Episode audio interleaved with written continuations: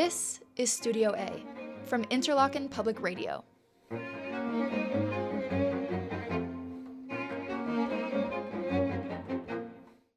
Welcome to Studio A at Interlochen Public Radio. I'm Kate Botello here with Gohar Vardanyan, a renowned guitarist, a concertizer, a teacher, an Interlochen alumna, coming back here for the first time in 10 years. Welcome back. Thank you. Thank you so much for having me. I really can't believe it's been that long.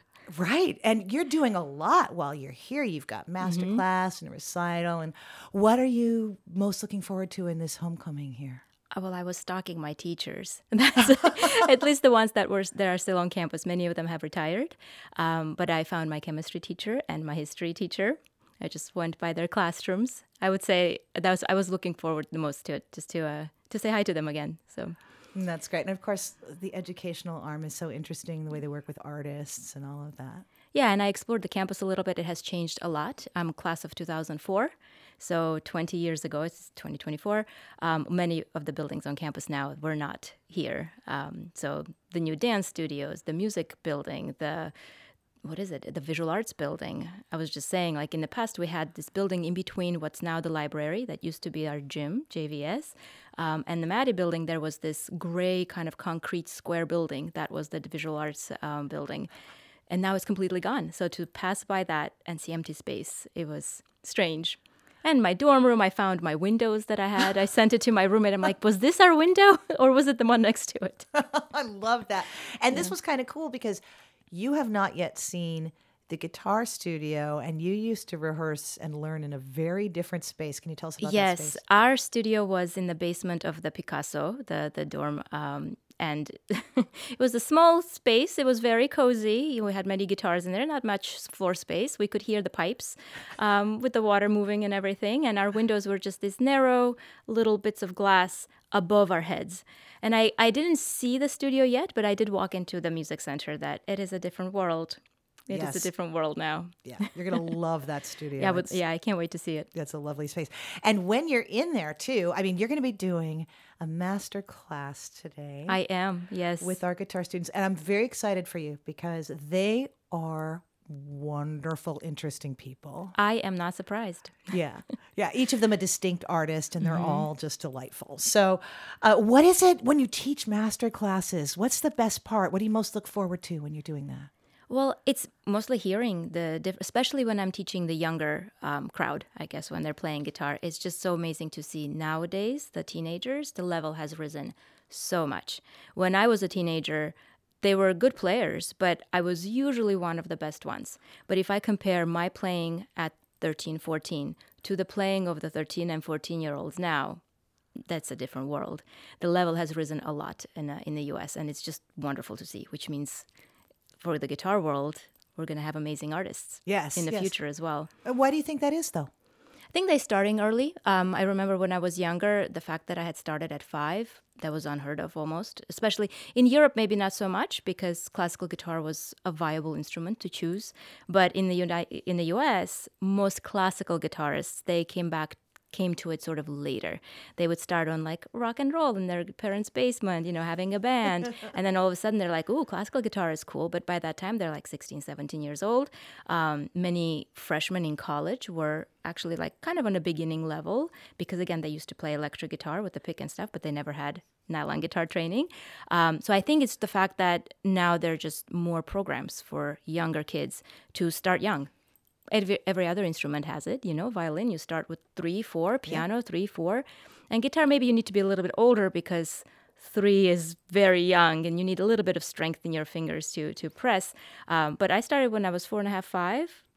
It's doable. Yeah. so i think that's what it is. We just have the the teachers and it's getting better. So the teachers themselves are more experienced too. So you have a better teacher at a younger age and it just exponentially uh, grows Well, I can't wait for you to hear the skills from I can't either. people coming up today.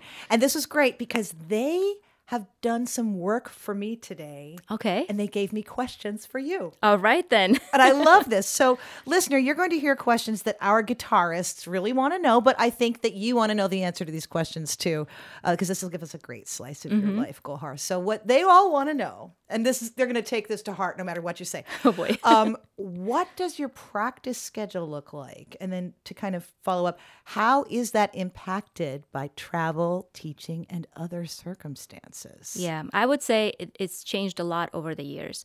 When I was at school here, so high school. Obviously, you have your, your homework and test prep and stuff. But I would practice between two and three hours every day because it was my job. You know, I was a guitar major. When I went to college, that um, the academics became easier because I went to a music conservatory, so no math classes. You know, no just music related classes. I had way more free time. And coming out of Interlochen, it, it's way more difficult to study here than it is anywhere else. you know, mm-hmm. so having that prep going to college, I'm like, oh my God, this is so easy. It was seven o'clock, I was done with everything. I practiced about four hours a day. And that included, you know, in college it's more difficult because you're constantly learning new repertoire. That's part of the deal. You learn new pieces. You don't get to perform them many times. You you kind of prepare them for for, for uh, performance, and then you drop the piece, learn a new one, and you're still in a developing process. So you're you need to practice many hours to physically control your instrument. So I would say in college it would be a mixture of technique and lots of slow practicing, lots of like really not just playing through pieces, but practicing them. Um, in grad school, I would say the same. I again, I went to like for a music degree, so no other classes other than music. Um, and once you graduate, that's when sort of like real life starts and no more classes, no more homework, but now you have to make a living. And though every one of us wants to completely make a living performing, it's not really possible. There are very few in the classical guitar world that only do performance. So you start teaching. And when you first start, you know you you you teach as much as you can you know and i still teach a lot um, so now my schedule is mostly teaching and I, I teach on skype and in person so my day will begin um, at nine o'clock in the morning so I mostly teach adults that do it for a hobby. So they do have the flexibility to have a morning lesson. They're not at school, you know. So uh, the nine o'clock students, thank you. so um, so I will teach depending on a day. It could be between four hours and eight hours. Like so, meeting four students or eight students. Uh, that's the kind of the limit. And I'll practice in between. So right now, if I have a concert coming up, I will absolutely sacrifice social life and fun things to practice. But if I have a little bit of a gap between concerts, there might be days that if I teach eight hours, I'm not going to play guitar that day. And practice now, I can't really waste as much time. So if I used to have four hours to practice, now I only have two hours, let's say, on a specific uh, day. And I have to be more focused on what I'm doing. And I have to like pick and choose what I'm going to, to work on so that I use that time efficiently. Um, if I'm lucky, I can do three hours a day. But if I'm being honest, that doesn't always happen. Okay. So, three hours was happening in preparation for this concert. So, in January, I have not skipped a single day of practicing. Where in the past, you know, a couple of days might go by and the guitar is just sitting there looking at me. um, so, practicing now is just technique maybe not as much as it used to be because you, once you already have it you just have to maintain it. And none of the pieces that i am playing require me to learn a new skill. It's in terms of like technical ability. So i just have to maintain it. Um, and then it's memorizing my repertoire practicing learning new music. That's sort of what slows you down a little bit because if you have performances you you have to perform the pieces and if you want to learn new repertoire that's extra time you have to practice. So whenever i have a gap between concerts but the structure is it's still the same. I do a lot of slow practicing. I feel like it's way better to play a piece half tempo twice than to play it a tempo four times because you learn more from the slow practice and then when you practice faster it um it really shows and people will be surprised like you know because I'm, I'm a fast player okay so but i practice very slowly and all of us who can play very fast and accurately and clean it went through the slow process to really map out where your fingers are going, choreograph every single move, so you're not you're being very efficient between notes. So a lot of the if I'm being good, if I'm being a good student, you know, I will practice slowly a lot and uh, to to work on on the pieces. And if I'm preparing for a concert, then the last week or so, I will make sure I'm running through the program as is in the order of the pieces. Um, just sit down and play like it will be on stage minus the standing and the bowing. I don't do that. not in practice. you, don't you know. That? No, I don't practice uh, that. Oh no, well I've done that before, so I know what not to do. Like you don't bow and keep your head up and stare at the audience. That's just super weird. you look at your shoes and then you're good. So there you go. Practice everything. Yeah. So we're scheduled basically during the. I'll, I'll teach a couple of hours in the morning. If I have a gap between students in the afternoon, I will practice at that time. Uh, I mean, I'll yeah teach and practice, and then in the evenings I try to reserve the seven to nine p.m. slot for practicing. That's the regular slot that I do not teach at that time. Now, do I always use it for practicing? It's a different story. Sometimes Netflix takes over. Um, but if there's something to prepare for, so teaching, practicing, teaching, practicing, and food somewhere in between. Well, with all that time management and patience required Yeah. too, I think probably the Netflix is. well, you have to have a balance. Like I say, you know, when a performance coming up, I sacrifice social life. But when there isn't one, you need to have a social life. I like going into the city and, and walking around and doing things, going to museums, going to concerts. So I do love that. It's not like I spend um, all day in a practice room. I, I would quit if I did that. I was never one to practice that many hours. Four was always my limit. Okay, students, did you hear that? Remember to take a break. You It have to, yeah. Yeah. You will burn out if you don't, especially if you're one who's played their entire life. I don't know a time that I haven't played guitar. So if I only played guitar, that's a really boring life to have, you know, to not do other things. It's exciting when something new, but to me, guitar is not new. Right. So I need to, it's just me. Like, so I need to do other things that are more exciting. So I never play for fun, which could come as a surprise and maybe even kind of sad, but I don't, I play guitar because it's my job, right? So when I sit down to practice, I sit down to improve something, to work on something. I rarely pick up a guitar and play a tune I like, you know, which I find that a lot of my students who do it for a hobby, that's their whole entire goal, right? It's them to just play for fun. But for me, that time with the guitar is precious because I have responsibilities with it. So, yeah, sometimes I will just sight read a piece because I like the way it sounds. But usually, if I'm with my my friend the guitar, it's usually work. And if I want to do things for fun, they have nothing to do with guitar. They're completely things outside of music. And that's equally important. Again, Yeah. that balance thing. So okay, and then I have another one from the from the Uh-huh. Yes. guitarists, and they all want to know which guitarists were Mm-hmm. influential to you at the beginning of your studies and how that has changed. So, um, because I started, my dad was my first teacher. I did. I was not the one who picked the guitar, so I can't say there was a guitarist I heard and like, oh my god, I need to play guitar because I heard someone. But growing up in the in a household of a dad who plays guitar and loves guitar, and um, it was just part of it. Paco de Lucia was constantly in, on our record somewhere. We had walls plastered with his posters. Uh, where when I was little, my parents would tell me that I thought that was my dad because my dad and him look kind of similar with the same kind of haircut. so for a moment, like you know, you're young, you don't tell the, the, the dif- difference in like facial features. I would think the picture on the wall is of my dad, but it's actually Paco de Lucia. So I grew up listening to flamenco a lot when I was younger. Um, I remember listening to John Williams and uh, and, and Manuel Barrueco, so who I ended up studying with later. Um, they were sort of uh, in the in the house back then, like in um, Sharon Isbin as well, who also ended up being in my teacher on a, one of in my grad school as a teacher. So grew up listening to them, um, but I can't say like they were my influence. I think Paco de Lucia left the impression because it's it's flamenco and it's so fiery, and so like just all engulfing. Um, one person I can't choose. But then again, I ended up studying with the two of them, so they did end up being a huge influence on my playing because I learned from them. Yeah, and how was that, by the way, Mm-hmm. listening to Isbin and Barrueco and Uh-huh. then being their student? Yeah, well, when I was listening to them, I was too young to really understand the difference. And I remember I would, just to be different from my dad, I had obviously no idea what I was talking about. I would just argue with him that I like John Williams' playing more than Barrueco's. You know, it's just, just to be different, you know, and they're very different players, not even comparable, but, you know, I had to be the opposite of what my dad clearly preferred Barrueco over Williams, but um, but I had to be different.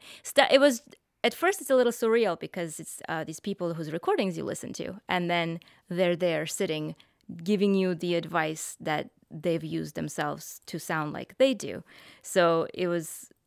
I didn't really have like a celebrity sort of like thing where because it's not my personality. It wasn't like oh my god, you know. But learning from them, like listening to the recordings and then understanding how they did it, like and how much work goes in to making it sound the way they made it sound.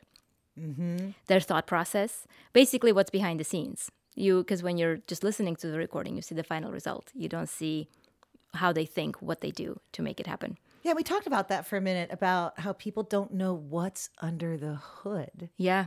Yeah. when you're playing. Yeah, they don't. They just think like, oh, you're just moving some fingers, plucking some strings, uh, and then this beautiful music comes out, hopefully. But there's so much that goes on the, in the details, the preparation, the listening, not just playing, but the music you listen to, what what's in your head, you know, the what you know about it, and then how to teach your fingers to do everything. Now, is there something under the hood that might be surprising to our young guitarists or to our listeners? Um, that practice, I guess it's it's really work, and if you're having too much fun, you're probably not doing it right. I'm not saying practice is not fun. It can be if you have the right mindset. You have to be in love with the process of improving it. So when I play it very very slowly to somebody else, it might sound extremely boring, and they might be ready to pull their hair out. But I've gotten used to that process where I know that if I put in the time and I play something extremely slowly a couple of times, I will be able to reap the ben- benefits later when I'm playing faster. My fingers are just doing what I want them to do. So there is that aspect of like actually looking at it as a more tangible thing. Like if you saw a wall that's like has a crack in it, you're not going to just keep looking at that wall with the crack in it. You'll go fix it. So when you're practicing and something's not working, slow down, understand what you're doing, try to fix it and better it every day. And then sometimes you don't see the results every day, like you don't see it from yesterday to today to tomorrow, but you look back a month and you're like, "Whoa, that doesn't sound like it sounds so much more di- different." So, listeners, if you're going to, for instance, go Gohar's recital, uh, expect that. If you're hearing fireworks and so forth, know that that race car was not always a race car. It had Yes, to be a perambulator at some And point. that you absolutely have to practice fast, of course. Like, how are you going to play fast if you never do? But you need to have your foundation strong. Your, your wheels have to be attached very, very well to the car. So when you drive it fast, you're, you're not like falling apart. And hopefully that shows. and you, then you have the other aspect. You, have people, you put people in front of um, the, you yourself, and all that practice hopefully holds up. You know, That's a thing, isn't it? it's it? a thing. Well, we had that earlier, you know. You press the record button, and all of a sudden, I had perf- I perfectly played the piece way before you guys were in a room, and I was like, "Oh, this is great." And then I hear that we're rolling, and I play it again, and I forget what the next note is, just because I'm aware that a button has been pressed. So yeah, it's a, it's a, it's a thing.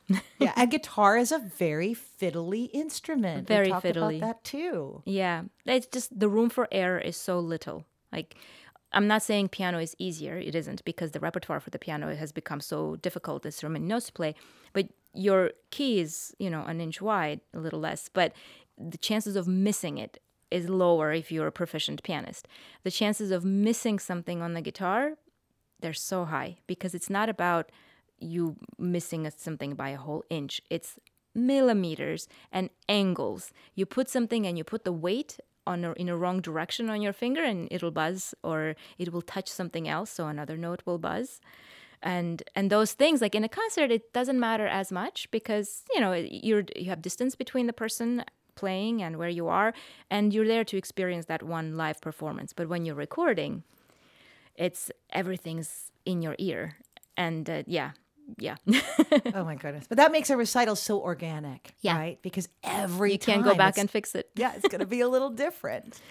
Uh, now, speaking of playing, uh-huh uh, Gohar has brought three pieces for us to hear today. Gohar, I'm so excited. Can you tell us about the first piece, this prelude you're going to play for us? the prelude is from suite in a minor by manuel maria ponce who's um, mexican was a mexican composer and this piece has an instru- instru- interesting story behind it it was commissioned by segovia um, from, from ponce to be written for the guitar so it's a 20th century piece and he had commissioned him to write the piece in the style of silvius leopold weiss who was a baroque lutenist contemporary of Bach.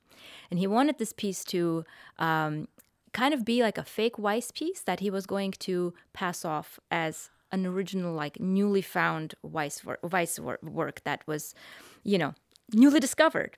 And for the longest time, it was actually published as in A minor by Sylvius Leopold Weiss. So we didn't even know it was written by Ponce. And then, you know, over time, truth always comes out. So we learned that it was actually written in the 20th century by a Mexican composer and not in the 1700s, you know, by a German lutenist. Um, and Ponce is really good at imitating style. So when you first listen to it, it could pass off. If you know very well Weiss's music, you will know that it's not, but you have to be really familiar. If you're just listening to some Weiss and then you listen to this suite, oh, sure, it fits, you know. So wow. that's the prelude, and the suite is just a, a, standard dance suite from the Baroque period. It's a prelude, allemande, um, sarabande, two gavottes, and a gigue. So at, in the recital, I will play the whole thing, but today I only have the prelude. First, let's hear Gohar Vardanyan with this prelude by Manuel Maria Ponce. Mm-hmm.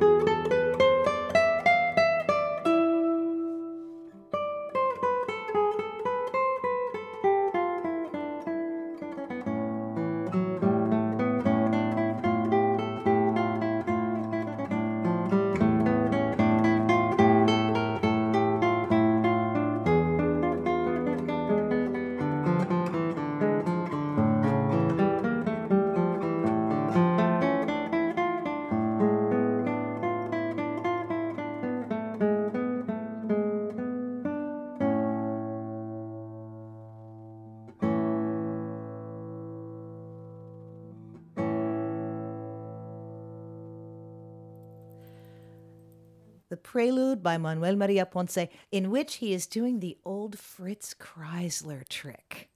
Right? So Fritz Kreisler used to pretend that he had discovered works of Vivaldi that had been buried in a trunk somewhere. Not true. He and Paganini, I think, as well. And Paganini, yeah. yeah, all of those. And there's also some Paganini in your recital. There is, up. yeah. That Paganini suite uh, sonata is um, actually originally for violin and guitar. And one of my former, former teachers, Manuel Barrueco, he did a transcription for solo guitar. So this will be a violinist and guitarist in one. Wonderful. So okay, I have another one from uh-huh. the from the yes. guitarists, and they all want to know which guitarists mm-hmm. were influential to you at the beginning of your studies and how that has changed. So, um, because I started, my dad was my first teacher. I did. I was not the one who picked the guitar, so I can't say there was a guitarist I heard and like, oh my god, I need to play guitar because I heard someone. But growing up in the in a household of a dad who plays guitar and loves guitar, and um, it was just part of it. Paco de Lucia was constantly in on our record somewhere. We had walls plastered with his posters. Uh, where when I was little, my parents would tell me that I thought that was my dad because my dad and him look kind of similar with the same kind of haircut. so for a moment, like you know, you're young, you don't tell the, the dif- difference in like facial features. I would think the picture on the wall is of my dad, but it's actually Paco de Lucia. So I grew up listening to flamenco a lot when I was younger. Um, I remember listening to John Williams and uh, and, and Manuel Barrueco, so who I ended up studying with later. Um, they were sort of uh, in the in the house back then, like in um, Sharon Isbin as well, who also ended up being in my teacher on a, one of in my grad school as a teacher. So grew up listening to them, um, but I can't say like they were my influence. I think Paco de Lucia left the impression because it's it's flamenco and it's so fiery, mm-hmm. and so like just all engulfing. Um, one person I can't choose. But then again, I ended up studying with the two of them, so they did end up being a huge influence on my playing because I learned from them. Yeah, and how was that, by the way, mm-hmm. listening to Isbin and Barrueco uh-huh. and being their student?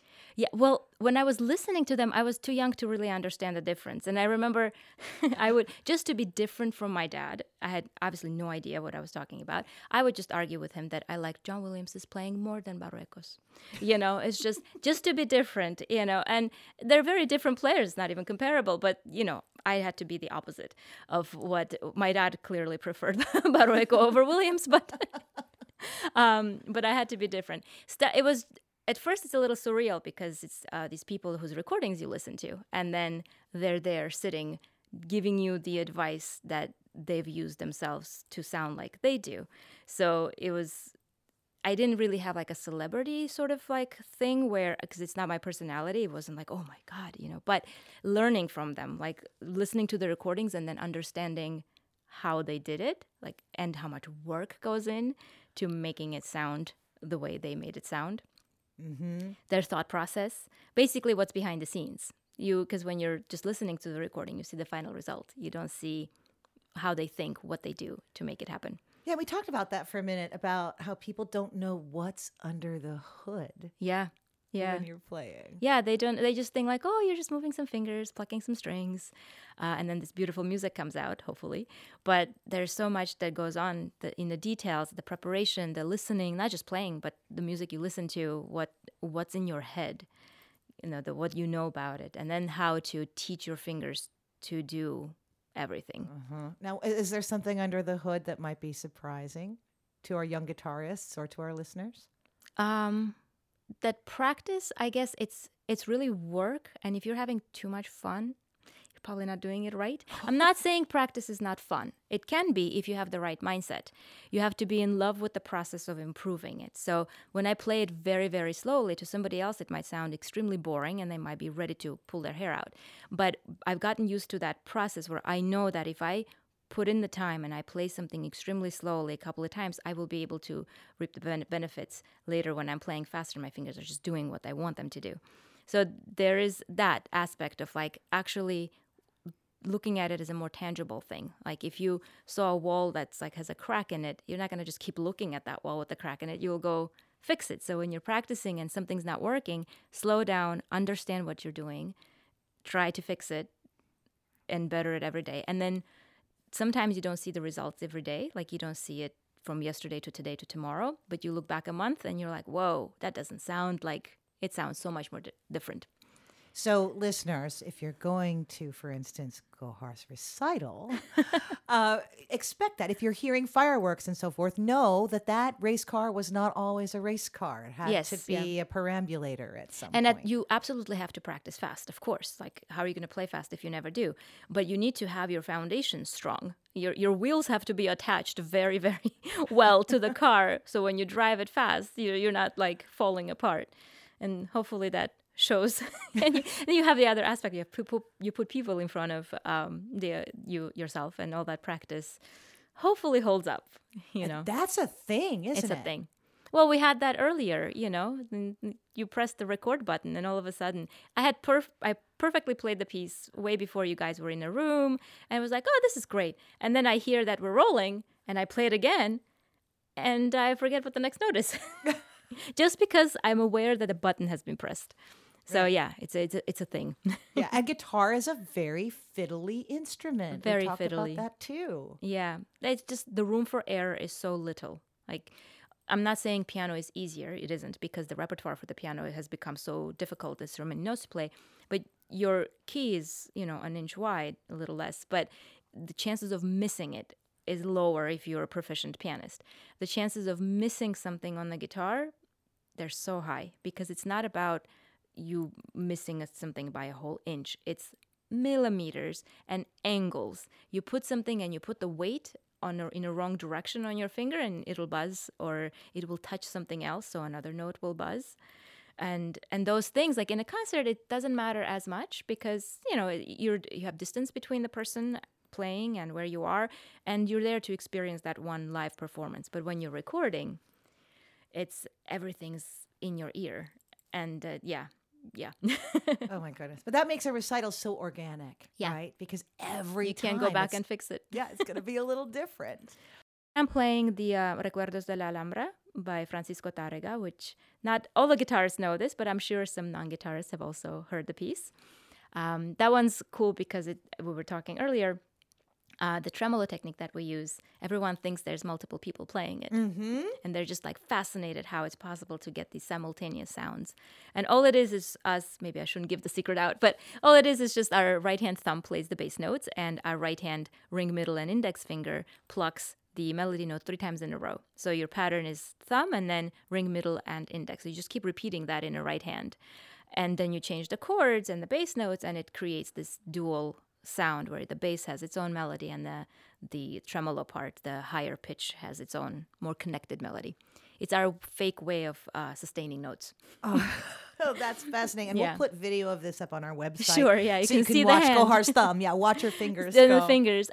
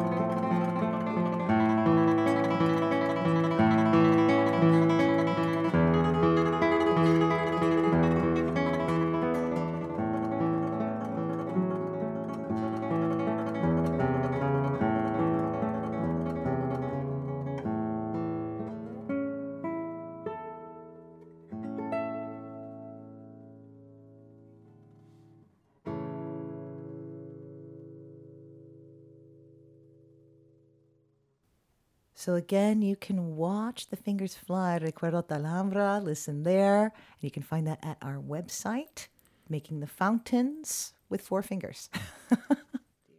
The third piece will be Francisco Calleja's Canción Triste.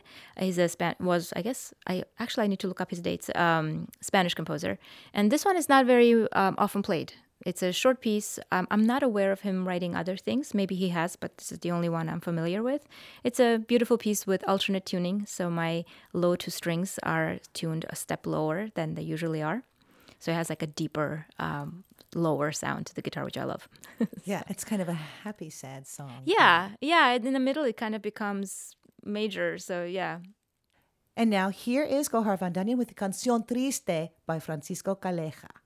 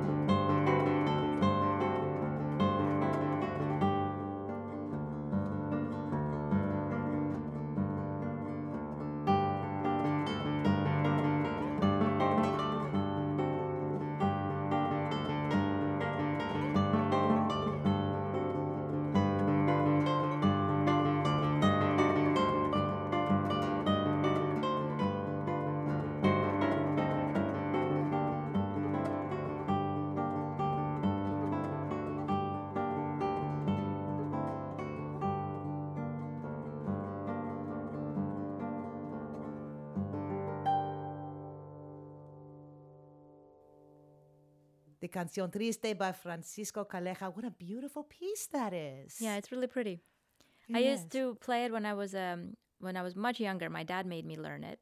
And he made me learn it because it has like this intricate bass movement for the thumb. So it was kind of he did a lot. Uh, he taught me pieces for technical purposes. So because I would never do exercises, I would be so bored from.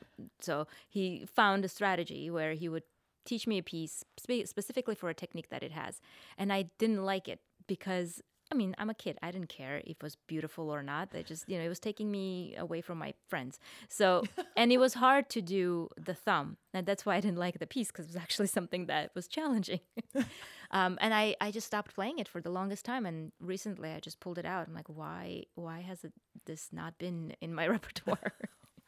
Then lucky us. We get to yeah, hear it. there you go. That's fantastic.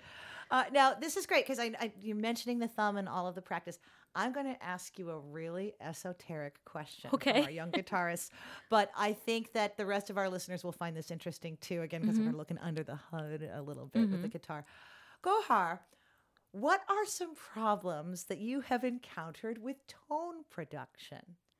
Well, well, tone. Yes, I clearly this question is from guitarists. Um, oh, our nails. Our nails are like they're the bane of our existence. Mm-hmm. If they're like just like a little off, you know, they're just not filed the right way, and you try to pluck a string and the ugliest sound comes out. And if you're someone who cares about the sound quality, that is disturbing. Um, so I would say like if my if my nails are not in good shape, then yeah. However, I've personally been very lucky. I have good nails. I, I can't like they're you know they grow normal at the normal rate. They don't wear out as much. As long as I don't break them, which 95% of the time it's fine. But I've had stupid things happen um, where I've accidentally broken a nail and then have to wait for a couple of weeks for them to like grow so I could get a normal tone out. Um, most recently, it happened actually before a performance. And that was so dumb. I washed my hands and I went to use the paper towels. You know, like in public bathrooms, you have those uh, this um, I don't know round thing you rotate for the paper towel to come out, and that thing was actually no, it wasn't one of those. It was like a handle I had to pull down, and the handle was com- kind of broken, and my hands were wet, so they were more slippery.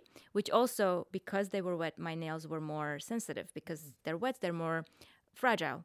And when I went to pull this handle down so that the paper towel comes out, my finger slipped, and it totally tore off my um, index finger, like complete, not finger, the fingernail, completely off. And I looked at it and I'm like, oh, there were u- words used I'm not going to say on the radio, but you know, they went in my head and I'm like, okay, my concert is in one week. This is not growing back. Right. and for a moment, it was like a second of panic. I'm like, well, I can't do anything about it. So I had to play with a fake nail. So, and I've never done that before. I mean, I've used them in the past if that has happened for practicing, never for a performance. So now, in a way, like that performance, I was different sort of nervous because I wasn't nervous about the pieces. I was nervous about the nail flying off because I didn't want to use like you the options are you super glue a fake nail like an acrylic nail um, or you use double-sided nail stickers that hold the acrylic in place. That's what i went for because once you super glue something on your nails it damages your own nail. Okay. and i wanted the actual thing to grow so it held it held but now my worry wasn't about the pieces which in a way helped i guess, it was just more like oh my god am i am i still have an index finger in the middle of this piece or is it going to fly off so tone production it's it's just finicky and annoying and you're constantly like buffing your nails and making sure it's pretty and yeah So that's just going to be a universal thing. it's a universal thing Okay. yeah Now I have to mention right now because we have a student guitarist with us, Paloma. Come here a second, Paloma. You broke your nail today, didn't you? Yes, I did. Um, so a word to the wise: don't over practice before masterclass.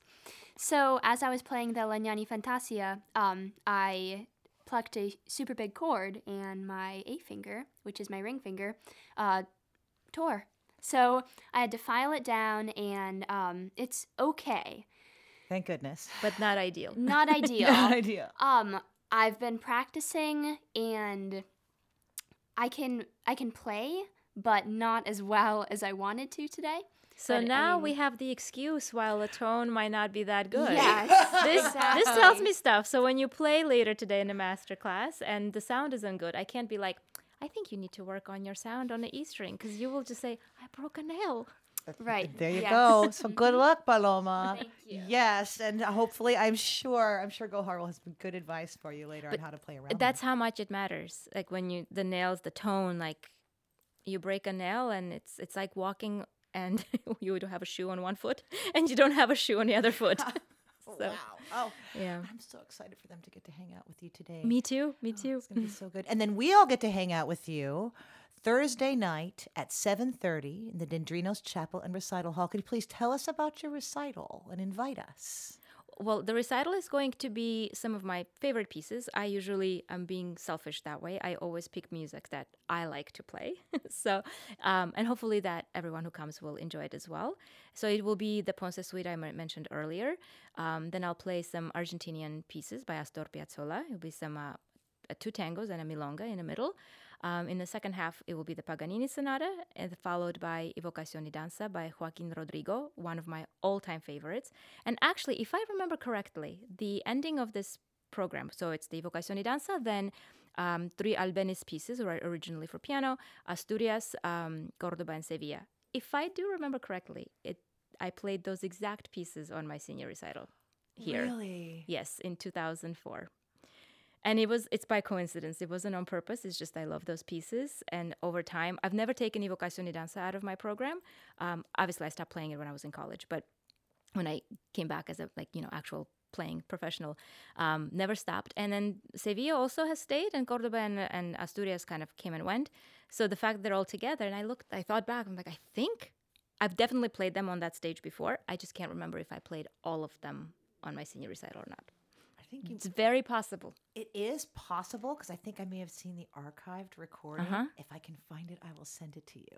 Oh, that, um, I think actually I have a, I have a, I have that on CD. Yeah. I do. I have that. Uh, Evocación de Danza absolutely was on that program, and I think Sevilla was. A, I just can't remember if Cordoba and Asturias were. Well, I, I think we'll look it up and we can answer that yes. question for yeah. you. So that's the program. So I hope you guys will come and enjoy. It's going to be wonderful stuff. And if you've never heard Go Gohar play, well, you just did. So I think you know what you're in for there. Um, oh, I wanted to ask you one last thing. Yeah. Because you mentioned the Piazzolla. yes. I saw you play that on Instagram Uh-huh. today. And listen, this is this brand new thing. Like you have a ferocious, great Instagram Oh, account yeah. and channel. Oh yeah. And for artists now, can we talk about how like how important this is? You said if it's I didn't think happen so. on Instagram. Yeah, I was happen? joking because you were you were filming, right? Just like some pictures and everything for Instagram, and the joke was that if you don't put it on Instagram, did it actually happen? And it, it is new. Obviously, like when I was at school, we didn't have that. Facebook started when I was in college, but it wasn't used the way it's being used now. I think it's it's important in a way that you, it makes you more human. You know, right? You're not just like this artist that you have a website and people can read your bio, and it, that bio is like 20 years old because no one updates them. Um, you get to see that person on a daily basis. And it really depends on how you treat your Instagram and your YouTube. People do different things. For me personally, for YouTube, and the Piazzolla that you saw was actually a video I made for YouTube. So it's more polished. You know, the nice microphones are used for it and all of that. It's edited, you have different angles. And I just shared it on Instagram. So YouTube I kind of used to showcase pieces at the best level that they can be. And I have some instructional videos as well so people can see how you teach. And for me, YouTube acts as a way of bringing in students because there's so many people out there. So people can maybe they're looking up a piece they want to work and work on and they see my video teaching that piece and they can see how I teach my personality and so and so on. And then they contact me for lessons and they kind of already have an idea what they're getting into. Um, Instagram, the way it started, I think maybe six years ago or so, I noticed I had a travel Instagram where I was just putting pictures for my travels. I noticed a lot of guitarists started following it. And I'm like, okay. I don't like sharing my personal life on on social media because I feel like it's no one's business. So I needed like a professional one. So I made a guitar Instagram, and that one I treat more like a behind the scenes kind of thing. Um, you see a lot of things, uh, videos or like little reels, meme, uh, pictures, posts, whatever, uh, of me practicing. And sometimes you will have that slow practicing I was talking about earlier, um, little sections, little, little practice techniques. So I try to make it so it's valuable to the other person either inform in terms of instructional material or even or entertainment um, so it's always something with the guitar so personally i think if you have a professional instagram it should be related to your profession. I'm never going to post my breakfast on it. Unless i'm having breakfast with another guitarist then it's different. All right. you know? Um, so yeah but i think it is important. It gives gives your audience a way to contact you to ask you questions to see what you do on a daily basis and then you know maybe come to your concert and meet you in person. So yeah And hopefully they will. I follow Gohar on Instagram. I think you should too. I think it's a really, really, I do. I think your content's really interesting, whether Thank you play you. the guitar or not. yeah well you know i try to keep it because the people who follow you they follow for a reason right if it's a guitar lover and all of a sudden i start putting pictures of shoes which i love shoes but then it's like what why is there a stiletto appearing on this guitar page so, So all guitar, no shoes. all guitar no shoes Mm-mm. unless they're concert shoes Fair. totally fair. We'll have to see what shoe, what shoes Gohar is wearing in concert on they are Thursday. they are sparkly high heels yeah come and see them for, if for nothing else, come if see for nothing else come see the sparkly shoes uh, Gohar Vardanyan, what a pleasure to talk with you today. Welcome home. Thank you. Yes, it does feel like home. Yeah, I was walking around campus with like a, a smile on my face, like a fool, just like smiling at everything. So yeah, Wonderful. it's home. So you can join Gohar for her homecoming again. That's Thursday, February the 1st, 7.30 p.m. in the Dendrinos Chapel and Recital Hall. Thanks again to Gohar. I'm Kate Botello. Thanks so much for listening. Studio A is a production of Interlochen Public Radio, part of Interlochen Center for the Arts. Our recording engineer is Kelly DePasquale. Amanda Sewell is our music director. Our digital content manager is Emily Duncan Wilson. Learn more at interlochenpublicradio.org.